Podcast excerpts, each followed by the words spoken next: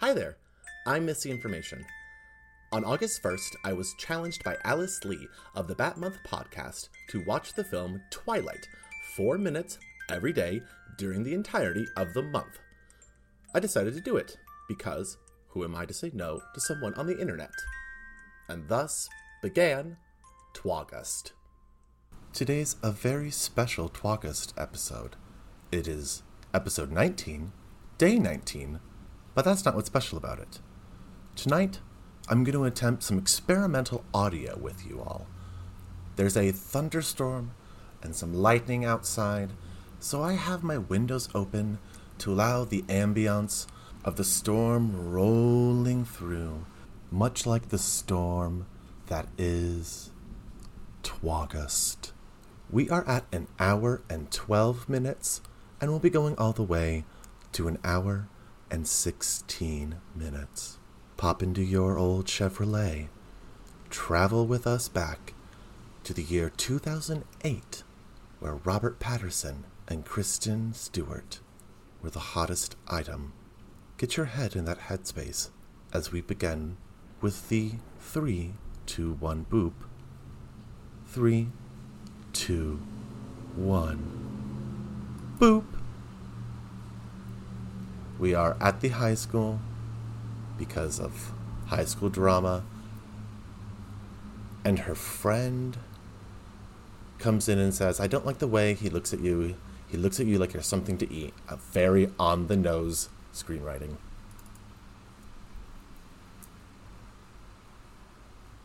Oh. Ordered you a salad. You should order yourself one next time. Stick it to dad.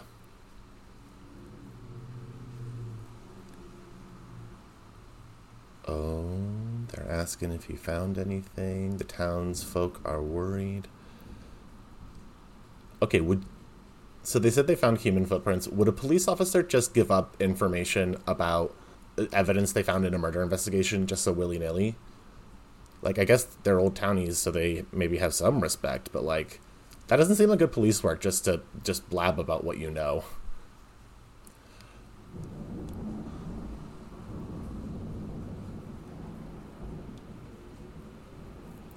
Oh, Dad is offering every opportunity for Bella to go be with her friends because she knows that hanging out with the dad is not the cool thing.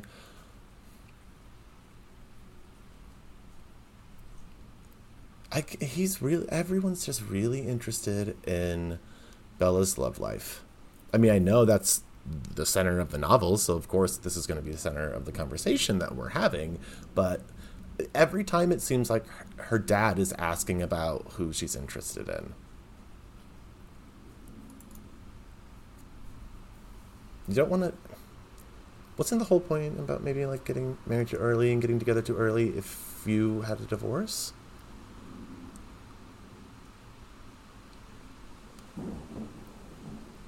I do appreciate that the mom is willing to like uproot her life to go with her other son for sports stuff.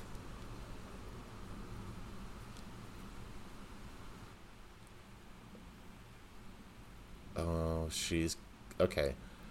The mom is all into the relationship. Oh my god, he's right here. Oh god. Oh my god, oh my god, oh my god. I can't believe he's just like appeared. That's so unsettling. Why would he do that? You can't do that. You can't just pop into someone's room. Ah. How did you get in here the window? Of oh, friggin' course. He jumped from tree to tree.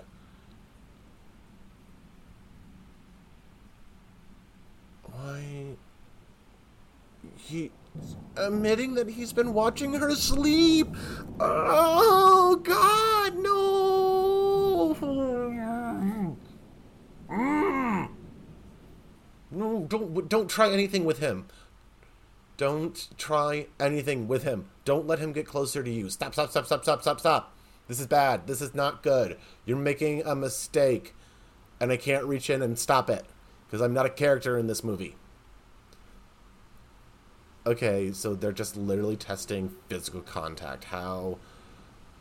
I mean, okay, I gotta put myself back in my head. Back when I was a teen. This is actually probably something that I would have found sensual. I mean, not this, but if like two other people were like slowly getting contact, and then that led to like kissing back when you felt like kissing was the epitome of everything sexual and then it is for you great it's not for me um but so just seeing them like working toward it and oh my god oh okay they're just well so a lot just happened right here in these last five seconds edward started to get on top of her she started to pull him in and then all of a sudden, like the exorcist, he is sprung across the room and his back hits the wall.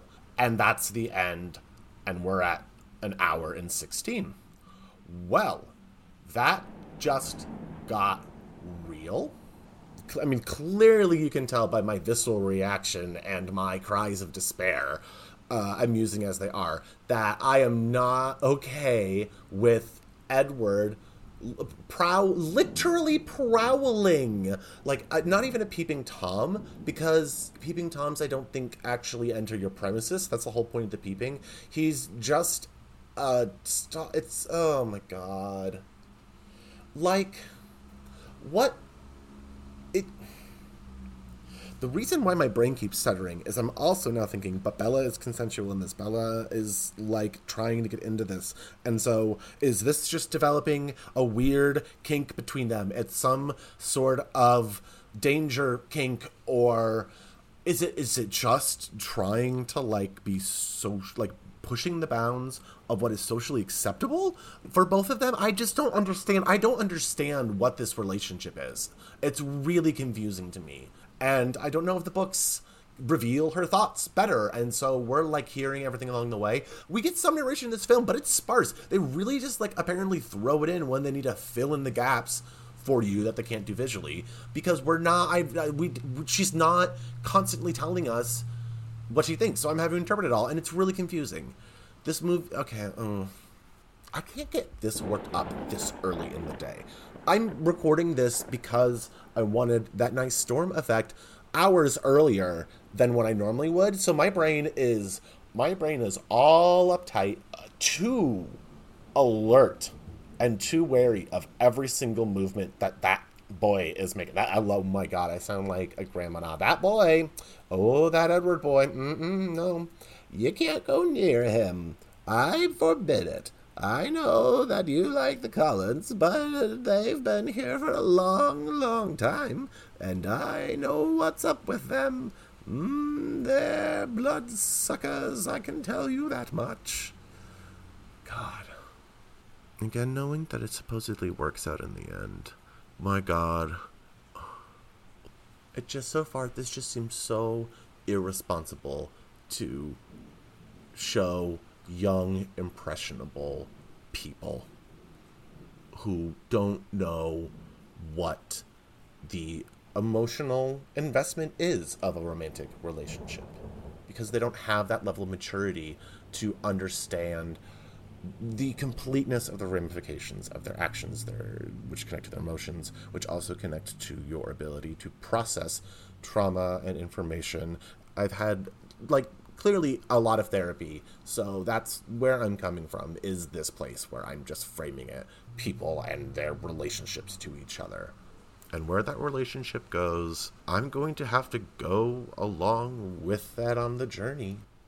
Can we ever recover from this? Can I ever see Bobby Pats the same way again? Is he always going to be a villain?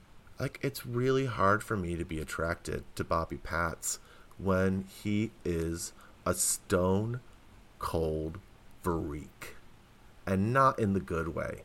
Okay, let's see how he tries to redeem himself in the next episode of Twaugust.